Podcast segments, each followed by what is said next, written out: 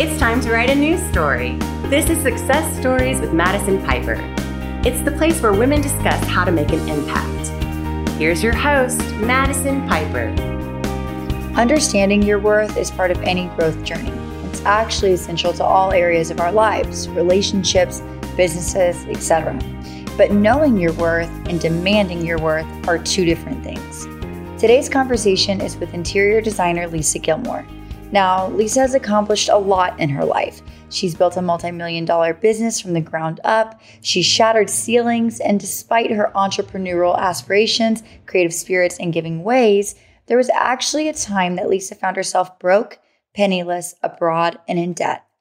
That's when she knew that there needed to be a change. And like so many other solopreneurs and entrepreneurs and creative professionals, Lisa had put her worth aside allowing other people to determine the value of her work and take advantage of her time. But finding herself at rock bottom is what gave her new perspective. And now she not only knows her worth, but knows that she'll never settle for anything less than she deserves. So, Lisa, thank you for coming on to Success Stories today to share your story. We're so excited to have you here. Yes, I'm so happy to be here. Thank you. Of course. Now, I want to tell everybody a little bit more about what you do, so I'll let you do that. But I also want to talk a little bit about when you hit rock bottom because you happen to be in South Africa and that was kind of a changing point in your life. So, can you tell everybody about where you were with your nice, lucrative business and how that led you to that pivotal moment? Yeah, absolutely. So, um, my business uh, this December is going to be 10 years old, which is super exciting and super scary. And also like, how, wait, what? How did, how did that happen? um, and so I, um, thankfully, um, you know, interior design is just, it's my passion. It's my, in, I, I truly feel like it's like ingrained in my DNA. It's something that just comes very naturally for me. And I never really saw myself doing anything else. And so when I graduated high school, I went straight into design school and I went full force. You know, I almost feel like I kind of cheated my early years in my 20s when like all my friends were like doing fraternities and sororities and things like that. And I was like, oh, I'm, I'm hand drafting learning about HVAC codes. Uh, so I feel like I, I cheated myself a little bit on the college experience, sadly. Um, but I went full force into it because that's just my personality. I'm a, I jump in and I figure it out afterwards. And that definitely came to bite me, uh, you know, about 12 years later, uh, fast forward to South Africa. And so fortunately, um, I, like I said, when I started my business, I was 25 years old and I was very hungry. And it came from, it's funny because I actually just had this realization that I, this whole time I thought I was, um, I created my business because I couldn't find like a perfect design home here. So I was in Chicago for a little bit and then I came to Florida and everyone was still kind of like in the gray, white, blue coastal movement. And I was like, wait, I want to do hot pink walls and stuff like that. And so I created my business because I couldn't really find a home, but I realized the other day I actually created a business because I was embarrassed and that I didn't fit in anywhere. So I made my own spot to fit in. And that was a really weird aha moment that I honestly had like last month. Um, so anyways, fast forward, my business started on passion. It took off exceptionally fast, um, and very, very well, which was, was great. Um, but I didn't have the business side of it. I had the artistic passion. I had the design acumen. I had the mentors. I had all these things, but I didn't have business skills. And I was like just drowning, quite frankly, and trying to, you know, be creative, create a brand, create a name for myself, get people to, you know, sign up to let me do those pink walls and black walls and all those things. But then the business side really fell to the, to the back burner and almost off, off the earth, quite frankly. Um, and I was in South Africa and it just all, caught up to me in a very extreme detrimental financial way. And i i had to wake up. And i if i wouldn't have like i wouldn't be talking to you today. My business would not be here. I wouldn't have a team. And i would have just you know self-sabotaged. So what happened in south africa? Um so i was in South Africa. I went, so I was freshly out of a divorce. I was getting divorced and I went with a friend, uh, my cousin. And, um, you know, like it was a time when I was just like, oh, I'm independent, I'm creative, I all these things. I like had all the right things in my head to move forward and be strong. But I quickly realized that while yes, I was an independent woman and yes, I was a creative force that, you know, was so strong, I was not an in financially independent woman. And that was a very, very hard thing to swallow whenever I was realizing it as it was happening. And so, for instance, you know, I, I, I say I was like, I was like always chasing the next sofa sale, um, if you will. And so I was just like always like chasing, trying to like sell more, do more. And really what it came down to was that I, I wasn't operating my business from a financial standpoint and understanding, you know, margins properly. I wasn't understanding that true cost of doing business and all these things. And I had this one bank account that everything went into. And I, quite frankly, because I, again, like I just, I didn't have the training and I was so in in the thick of it that I didn't have the time to really understand the bookkeeping and all that stuff. And so I just kept ignoring it and I would just kept sliding by. And so when I was in Africa, um, I had a client who had a refund for a sofa um, of about like $14,000. Um, long story short, it was thankfully nothing that we had done wrong. It was all manufacturer issues, but they held the check for like three months. And then I had another client who placed a very large order and it bounced and I already ordered the product off of that. So I was out then.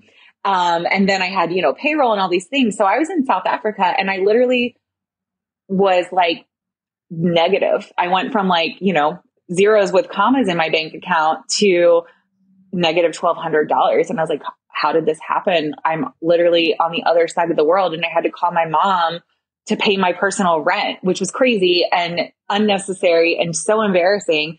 Um, but that rock bottom is really the best thing that ever truly happened in my life because I woke up and I was like, okay, this is not the life I want to live. I have to get my head out of the sand and I have to pay attention to these finances and I have to hire people that can help me because this is obviously something that I struggle with. And I had to get over myself and be vulnerable and you know, go further. And thankfully, you know, I, I was able to do that. And I took my business from 825,000 in re- revenue to um, 2.25 million in a year. Oh, wow. Yeah. It was pretty wow, phenomenal. Incredible. Yeah. It was pretty phenomenal.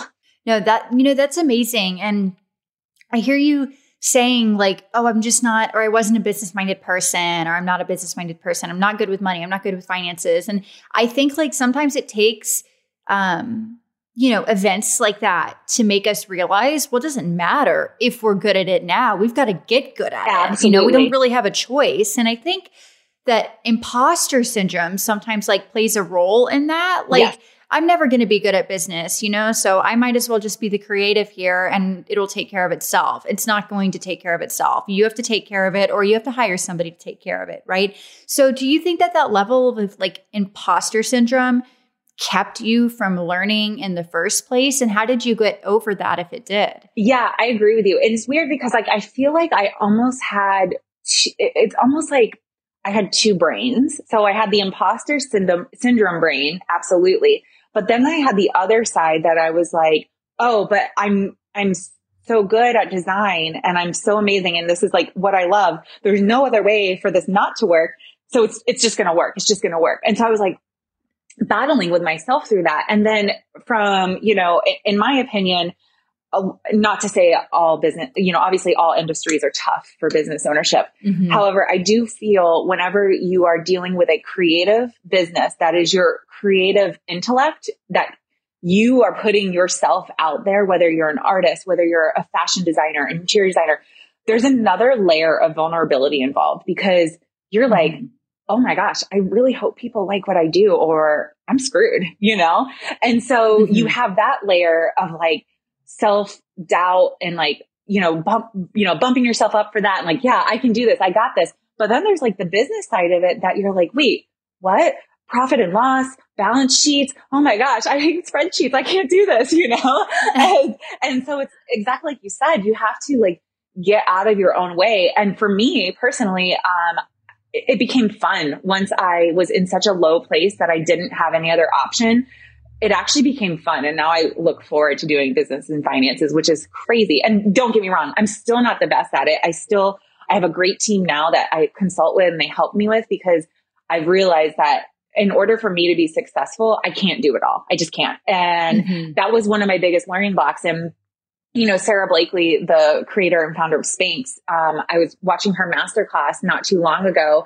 And I, this always sticks with me and I, and I hope I carry it with me throughout the rest of my life. And she says, the best thing you can do for your business is to quickly identify your weaknesses, hire them and watch them soar.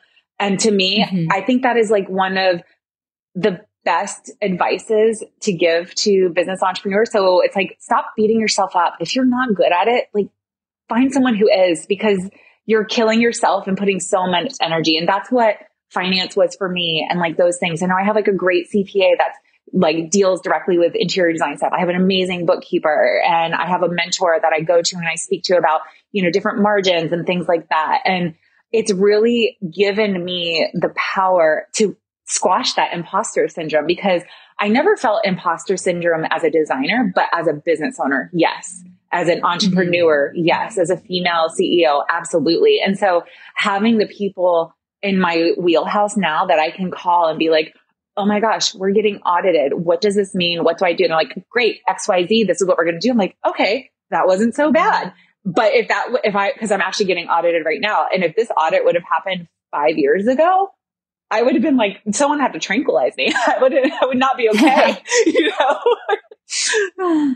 well, you know, I feel like so many business owners like are afraid to delegate. You know, they feel like they have to wear all the hats. Yeah. And I don't really know where that mentality comes from, but like, you know, I think a lot of people think I can't afford somebody to do X, Y, and Z. I can't afford somebody in charge of finances. So I have to do it all myself. And it's almost like you can't afford not to do it. Because right agree. now you're pouring half of your energy, like half of yourself into this when you could be generating a lot more revenue doing what you are best at and then hiring somebody to take care of that. In the long run, in the end game, that's going to be the more responsible decision because you can't wear every hat, right? Yeah, Madison, I couldn't agree with you more. And not only like just to take it a step further, what you said about, you know, mm-hmm. spending your energy and stuff, but think about all the excess energy you spend like talking to that imposter syndrome. You know what I mean? Think mm-hmm. about all that excess energy and negative energy that you spend in worrying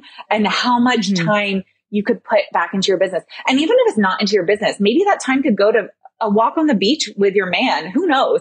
But like, my point is like that negative energy and negative like doubt it, it, can be just it can be gone and you could turn it into so much more you know and and exactly like you said like it's really hard for us as business owners to be able to delegate and do those things and this is something that like is very new for me because I, I am exactly like you just described and I just hired a director of operations because it just got to the point where I was like, I can't, I, I'm a visionary. And I think that is a big mm-hmm. thing that people have to identify is like, what, who are you in your business? And like, who do you need to support you to make this be even more amazing, you know? And my, my business life coach, she was just like, you know, cause I, exactly what you said, I'm like, man, hiring a director of operations, that's, it's expensive. I'm giving myself a little pay cut, but I know it's going to be good. Mm-hmm. And she's like, you're paying for your freedom of your mind by doing this. And mm-hmm. it's going to allow more to come in that is going to go threefold for your business and financially and everything.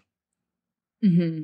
And I feel like a lot of people like have the mentality like the hustle is the only thing that's going to get you know you to where you need to be. It's the only thing that's going to lead you to being successful. And like it's the only thing that's productive is you have to be busy and hustle all the time. You have to do all the things. And yes that is a huge component to building any business to becoming successful. I'm sure you can agree with that. Absolutely. but like rest is productive Taking care of yourself is productive. Spending time with the people in your life that love you is productive. And if you are constantly pouring into every single cup, then you don't have the energy to pour into the other areas of your life, right? So you have to find people uh, you know if you're if you're in a place to do that if you're in a place to delegate if you're in a place where you can reasonably afford to hire somebody to take care of different things. You just have to do it. You just have to pull the trigger and do it. It's I'm sure it's so liberating. Absolutely. And I you know it's funny that's an interesting topic that some of my business friends and I have been talking about recently is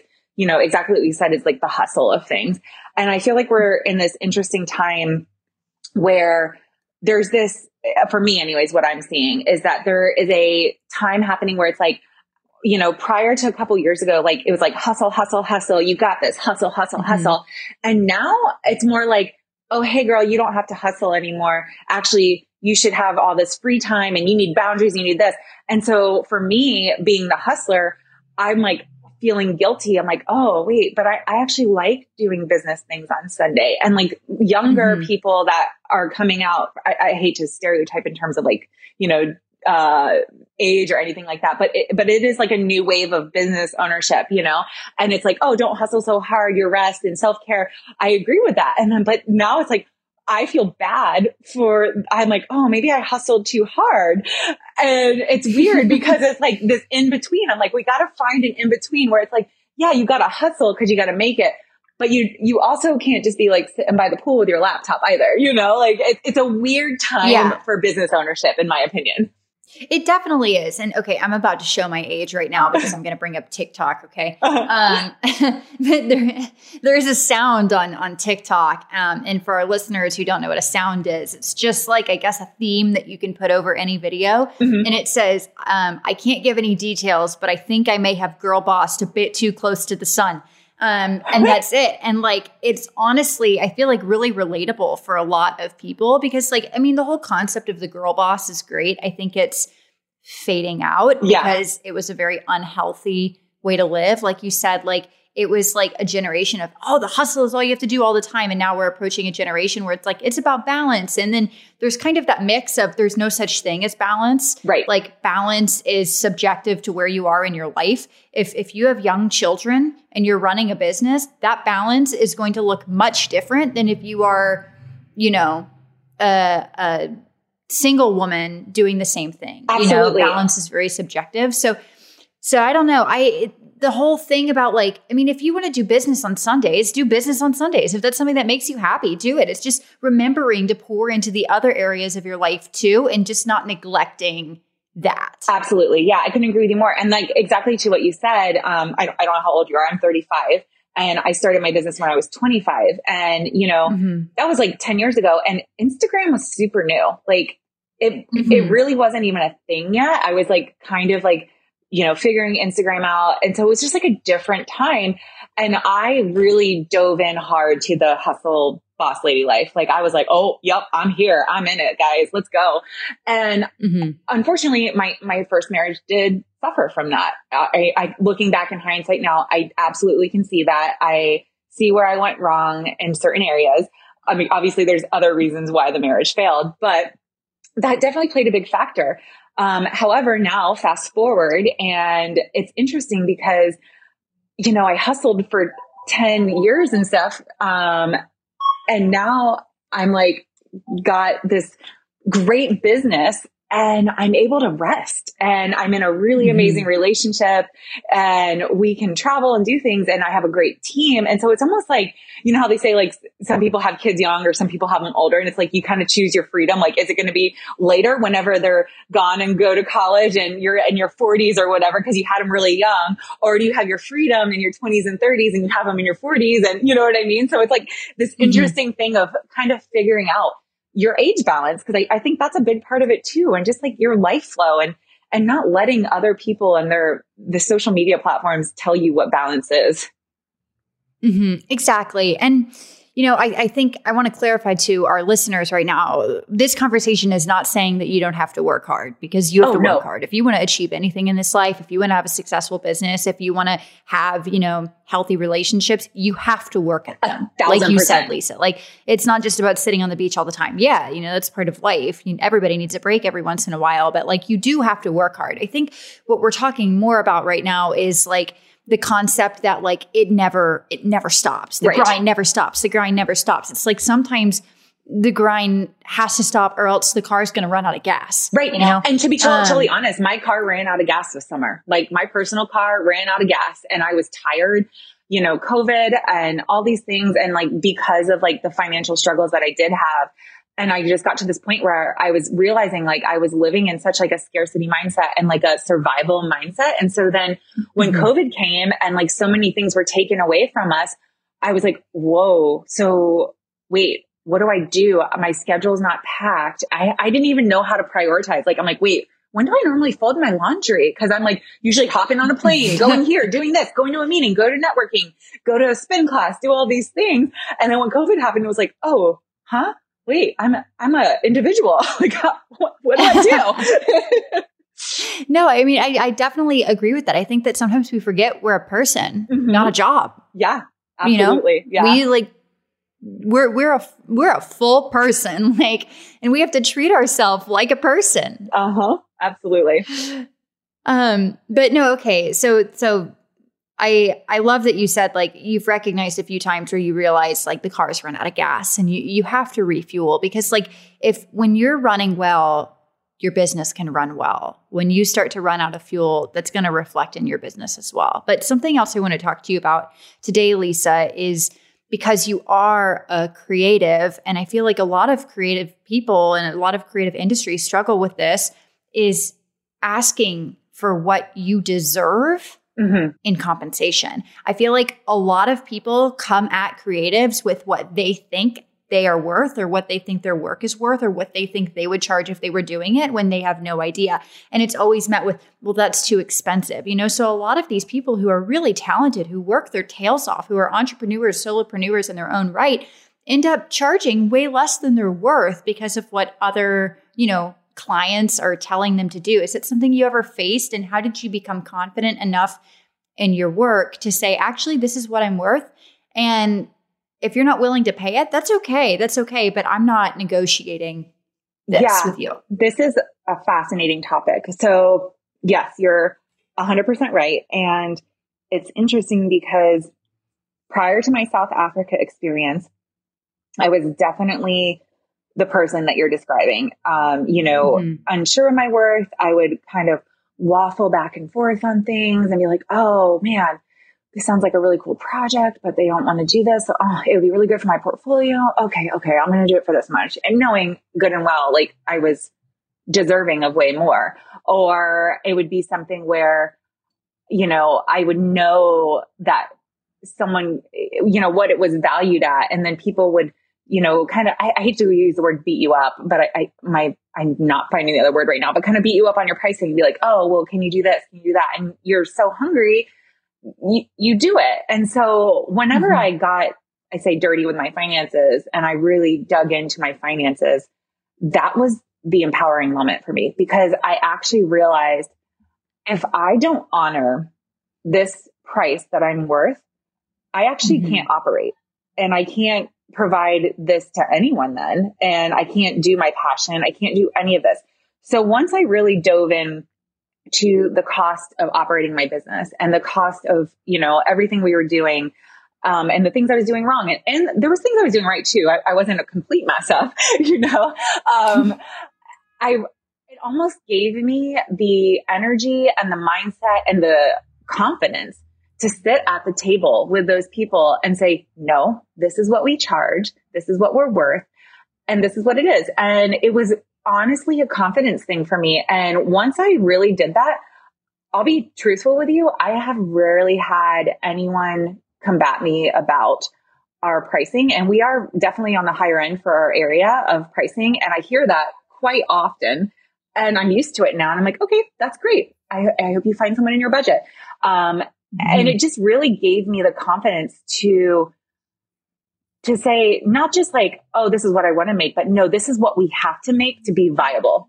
And so mm-hmm. though that backing to me was all I needed, um, to help me get through that, um, and my confidence and stuff. And then the other thing I did too was I stopped taking, uh, intake discovery calls because I became too emotional about it. And I would be like, oh man, this sounds like a really fun project. And oh, this person's mom just died and they're redoing the house and they're going through a lot. And I really want to help them because interior design is so amazing, but they can't afford this, but I can do it for cheaper and I'll just work on the weekends and get it done.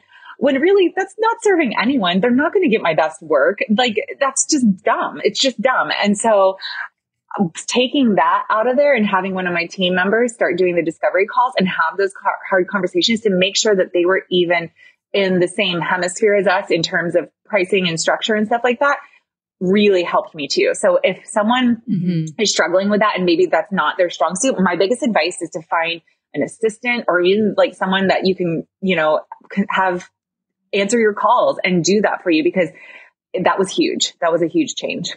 I I love your take on this because like as hard as it is like you know letting your emotions run your business like because like it's great. It's wonderful to be a sensitive person and give back when you can but like it, it's not going to pay your bills. And right. like a business and the, the end of the day is a business. So give back you know giving back is really important but you can't run your life's work on that structure. Like you you can't you you have to get what you're worth. And I, I, think that we probably have a lot of people in creative fields like you listening right now. I'm, I'm, guessing you know we might have some photographers tuning in videographers people in the wedding industry or maybe some you know painters artists listening where people come to them often and, and tell them that their prices are ridiculous or ask them you know they say we really want to hire you. We really love your work you know everything that you do is amazing, X, Y, and Z. Um, but here's our budget. We know that you typically charge more than that, but we're hoping that you'll accept this price. It's like, no, that's an insult. Yeah, that's an is. insult to how much I put into this. It is. And you know what? One thing I really had to start telling to myself, because you're absolutely right in what you just said. And one thing I really had to start telling myself was, okay, I didn't get to this level of business or me as an individual person overnight.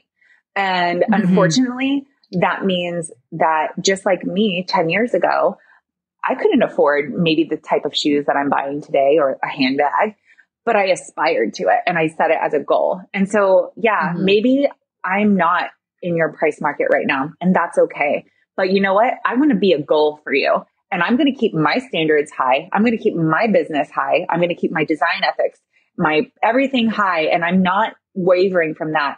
And you know what? Maybe you'll call me in six years when it's not a struggle for you and that's okay. And it's funny because it literally just happened. I just got a client and we're just doing, um, a off home office for her. It's a, the most cute home office ever. But crazy enough, I met her at my very first networking event when I moved back to Tampa Bay from Chicago. I went to a coffee connection kind of thing with a local uh, working women of Tampa Bay group. She was there. She was at independent consultant selling jewelry. I was, you know, so young, so hungry. We met, we hit it off. We, um, made friends on social media. Never seen her since then, but we've always been friends on social media, always rooted each other's company. She's in the fitness stratosphere and stuff like that. Always just been supporters of each other. And she finally came back like six months ago. She's like, I can finally, I can hire you and I'm ready. And I was just like, wow, like that makes me feel so good that like 10 years ago, I went to these events. I was like, you know what? I might not have my ideal client here, but they might be one day. And I want it to be that way. And it just really resonated with me that like everyone isn't your client right now, but it doesn't mean mm-hmm. that someday they won't be. And I'm just so glad that like I, I had that mindset when I was 25 and now we're working together 10 years later and we're doing this beautiful home office for her and it's so much fun and she can afford it. She's not stressed out about it. I'm not stressed thinking I'm breaking her bank because she knows my value. She knows what she's paying for.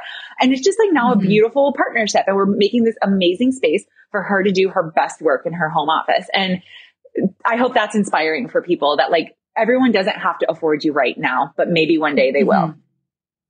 You know, I, I I like that you brought up that story um, because it's true. It's almost like I might not have it now, but you know, one day I will. You serve like as a source of inspiration for a lot of people, and through, I'm sure through social media, through ads, through people who know you, who want to hire you so bad, but just aren't at that spot in their life right now. You know, um, so a quick a quick anecdote I want to share, um, if that's okay. Yeah. So I have a mural in my house now. These murals, um, these antique murals are like paintings. They're framed. They're gorgeous, right? They're super expensive. I am not at a place in my life where I can have that. So you want to know what I did? What? I got an on sale wallpaper from Anthropologie and I went and bought two by fours and painted them and yes, did a girl. DIY thing myself. And I think it looks great for what I have. I but love like it. every time I look at it, it's just it's a reminder that I'm, I need to work hard every single day. So one day I can get the real thing. Yep. You know? And you know, you're going to be the day, and I'm so excited for you, the day that you actually get one of those really expensive murals and you replace the Anthropologie one on the wall.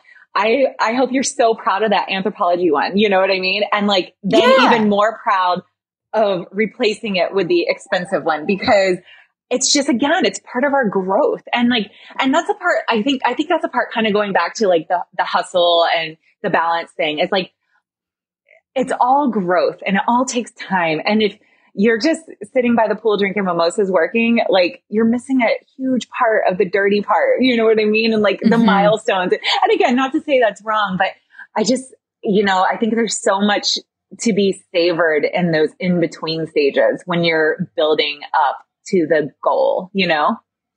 Absolutely. I mean, the in between stages of life is like where we grow the most. And sometimes those are like, you know, depending on what you're going through, those puberty stages can be really painful. But like once you get to the end of them, you can finally look back and be like, wow, like it's all so worth it, yeah. you know?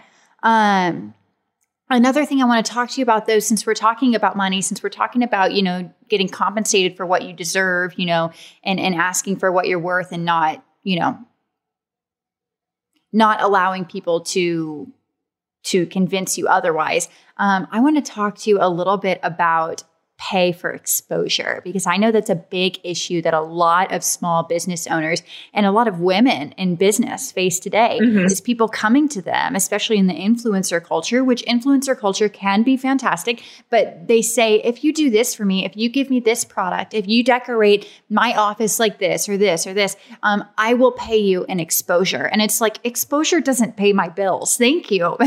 but that's not going to work for me. Is that something that you face in your industry? I do. And so it's such an interesting topic. So, um,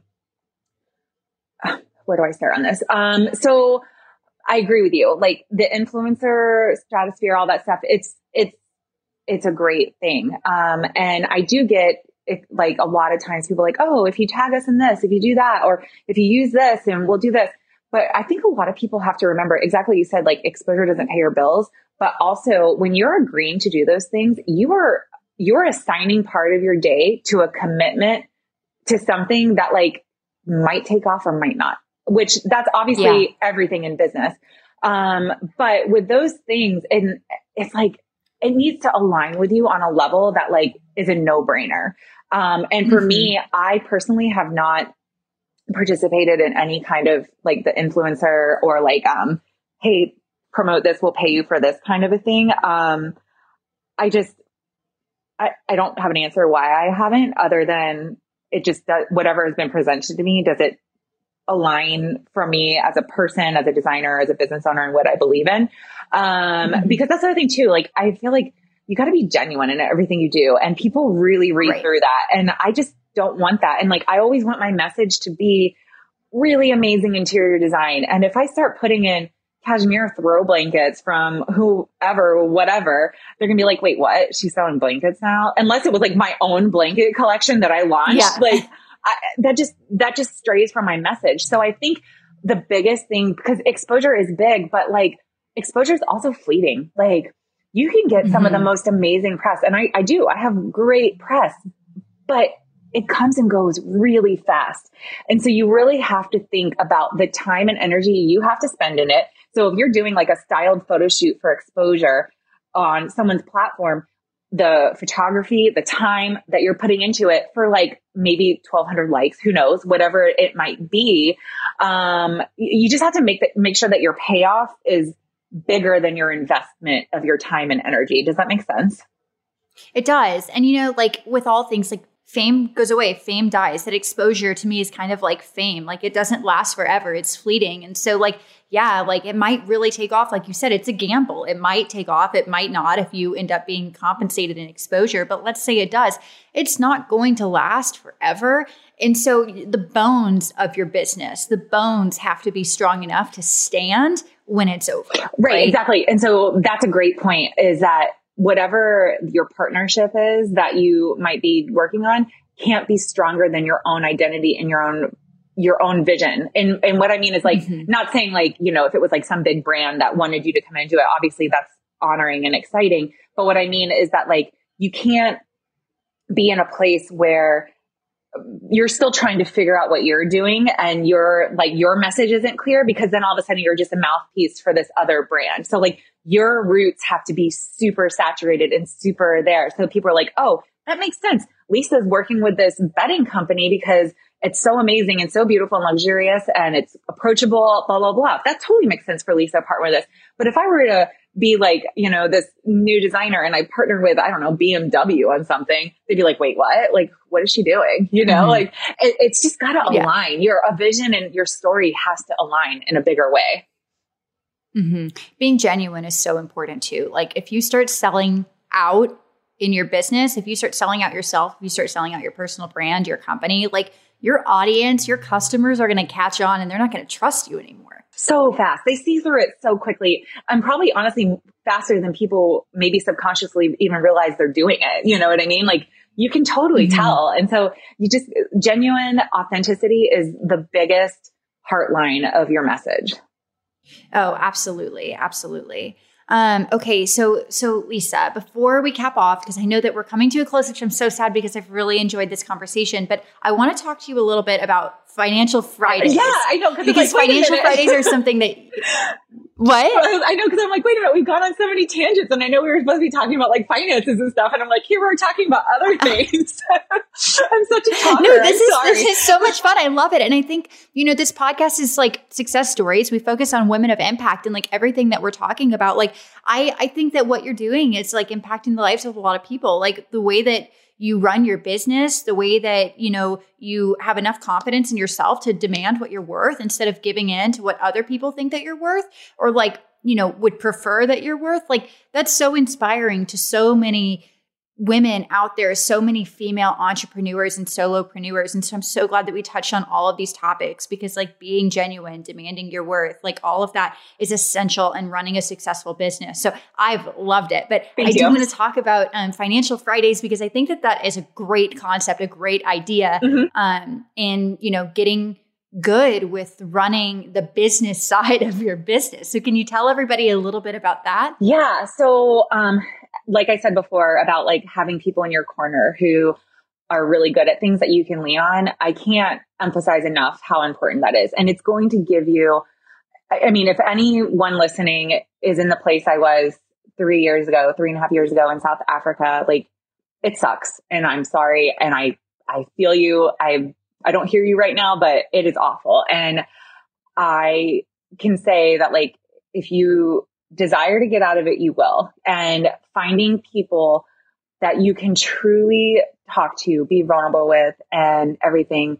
It's just that is the biggest part. And so for me, I was very lucky. And um, my business attorney is also one of my best friends, and she happens to be also just phenomenal with finances. I, I, I don't know how she has all these amazing skills. I, I kind of want to look into her brain a little bit. but, um, so I, whenever I was in, you know, financial trouble, I, I went to Vivian and I was just like, Viv, like, I, I'm, I'm lost. I don't know what to do. Like, I am struggling. I, this can't fail. And she just was like, Lisa, I knew this call was going to come. We're going to get through this. You had to get here on your own because she'd been giving me advice that I wasn't listening to, you know? And she was like, come over to my house. We're going to sit at my kitchen table and we're going to have a bottle of whiskey and we're going to get through this. I'm like, I don't even like whiskey, but let me tell you, I drank some whiskey that night. And so, um, she basically, so she introduced me to this amazing book called Profit First. I don't, I'm not sure if you're familiar with it. Um, and it's this whole system on how you make money, spend money, allocate your money, and paying yourself and having profit. Because as business owners, we think, oh, well, we shouldn't pay ourselves, and that's just the way it is. When really, that's mm-hmm. again something that like has been conditioned in our mind. But why is that? Like, why? Why shouldn't we get paid first? Like, we're the face. We're the reason why it's here. And so this entire concept is basically like, um, getting your expenses lean, allocating your things. And for me, being a visual, having one bank account that everything went into and was paid out of was just constant chaos because I, mm-hmm. I couldn't, I couldn't keep up with it. And so again, being a visual person, because in my industry, not only are we charging for our time and services because we're a service based industry, but we also sell product and sell furniture and wall covering and drapery, you know, all these things. So a client might be paying, let's say $10,000 in design fees for our time, but then they might have an invoice for $40,000 for a bedroom of furniture. Cool. So that all went into one bank account. And then I'd be like, um, okay, so I know this costs this much, but how much of this is mine? What goes to payroll? What goes to my lease? All these things. And so the idea is basically you have um, separate bank accounts for each thing. So for me, I have a main deposit account, which is where my service um, fees go into my product and stuff like that. And then I have an operating expenses bank account. I have a cost of goods bank account, which is like when a client buys a sofa, we pay our vendors out of that or like wallpaper and things like that. It's literally just client project goods that are paid for out of that account. And then I have a tax account. I have an, an owner's pay account. So what happens every Friday, my lovely team member who is my director of procurement, she puts together a spreadsheet. And again, this is, you know, having people do the things for you because me building spreadsheets, you don't want to see that. It's not okay. and so she puts together a spreadsheet and it has all of our um, income received for that week, Monday through um, close of business Thursday. Okay. And so she has that all on a spreadsheet, all income received. Then another spreadsheet she compiles is our purchase orders to go out the following week from those sales produced. So I can see, okay, so Kathy so and so paid $40,000 for her, you know, master bedroom refurnishing. And let's say it's I don't know, $28,000, $29,000 in actual product that we have to pay out. And then the rest of that is our profit. But it's not just profit you get. You have overhead, you have taxes, you have all these things. So then you're mm-hmm. divvying it up. So you come up with these different, um, percentages and it's all based on your business. So like for me at the time when I first started this, my expenses were extremely high. Um, and so for me, I started out my overhead, my operating expenses account was 70 6% of my bottom line revenue, which a lot of business owners are probably choking hearing that because that's really, really high. But that's how much I was not in control of that. And since then I've been able to work and get that down. So each Friday I take and I literally visually put X amount of dollars that goes into the cost of goods account, X amount of dollars that go, the 15% goes into my tax account. So my taxes are always sitting there and just ready to be paid and I actually oversaved and, you know, things like that. So, and then it all gets reconciled at the end of the week. And then the following week, Kristen pays out our, you know, vendors and their purchase orders, payrolls there, all these mm-hmm. things. And it really was just like, it's so simplified, but Madison, I can't like put into words how this practice of doing this every Friday and seeing the numbers and seeing like, oh, okay, cool. So I sold this much tile, but my markup on tile isn't as high as it is when I'm doing an upholstery goods. So mm-hmm. while it might be, let's say a $75,000 order of tile, I might be only making like $5,000 off of that, but in something else I could be. So it really opened my eyes to margins better. It opened my eyes to our time billing charging for our time because we were like, oh, we spent too much time on this. When we're like, wait a minute, that's what we're here for. They paid us. They want us to do this, you know? And so mm-hmm. when you really have those things and that, that actual for me, it's, I almost call it, it's like a sacred act of like moving my money every Friday and figuring out all that. It really completely changed my outlook on finances with business and how I spend money and allocate and operate. I think that there's such like a power in visual visualization, like when you actually see it in front of you, like divvied up already, uh-huh. like it's it's there, like it it hits you, it makes sense, right? Because like you said, like it can be exhausting if you have all your money going into one account and then that account pays everything. Like you get all that money in and you're like, oh my gosh, there's so much money in here, right? But then like it's all gone, poof, yeah. it's gone. So when you you have it visualized like right there every single Friday. It's it's there. You know exactly what you're getting. I feel like that can help you a lot in running the financial side of your business and knowing exactly what you get and exactly where it's going. Absolutely. And it's become super empowering. Like truly empowering. It's become fun, quite frankly. Like I never thought I would ever in a million years. and you could ask Vivian as my witness she'd be like, this girl sitting at my table will never say, I love doing spreadsheets and counting money on Fridays, but I do. I do now. I mean, like, and seriously, like, look at how far you've come. Like earlier in this call, we were talking about how you said, like, when you were in South Africa, I'm just not good with money. I'm not good with finances. I'm not good at the business side of things. And now you're like, yeah, Friday. Like, I get to look at money in spreadsheets. Like, it's fun. Like, yes. And you know what also is the amazing thing that comes from it is that, like, you think prior to doing that, like, oh, I can't afford this or I can't do that. But once you really mm-hmm. start paying attention and see where certain money's going or like how you're misallocating things or missing big things, you're all of a sudden like, oh, wait, I can't afford it. I've just been ignoring it. And for instance, like I had an insane over a hundred thousand dollars in student loan debt. And in like two years, I was able to, I paid off my student loans this year completely because wow. I was just like, put it to the grindstone. I'm like, all right, I'm putting X percent of my pay that I get and I'm just shoveling it to this. My goal was to get these student loans out of my life because they were just such a high interest rate. And, and that's a whole nother story. But mm-hmm. I was able to do that. And I, and prior to that, I, I would have a thousand percent said to you, Oh, I'm just going to have my student loan debt for the rest of my life. It's just a non-negotiable and part of my life. And I'm mm-hmm. so glad I escaped that mindset because I'm, I'm financially much more free, you know? I'm so glad you brought that up because I think there are probably a lot of people listening to this who can relate to that student loan debt and who have just accepted, like, this is just going to be part of my life. It's just what it is. But, like, look at the big picture, get nitty gritty with your numbers, like, really do your best to dive in, see where you can cut back and see what, you know, you can do because it doesn't have to be there for the rest of of time, right? Like you just said you were able to pay it off within 2 years. Like it, you don't you don't have to deal with like the shadow of debt forever. You just have to be comfortable enough to get uncomfortable and really dive into the numbers. Yes, and the best advice I can give to someone and I actually just helped a, a personal friend through this because she was dealing with some financial issues and exactly like what we were just talking about. She's like, I can't afford this that I really need to do and I'm struggling and I'm like, okay, come over. We're going to go through this. And the best advice I can give um, people, if they, if, if you're sitting there right now listening to this and you're thinking, okay, yeah, I hear that. I hear that. Mm-hmm, yeah. Okay. Yeah, that makes sense. But you're still not like a hundred percent in it to like really dive in.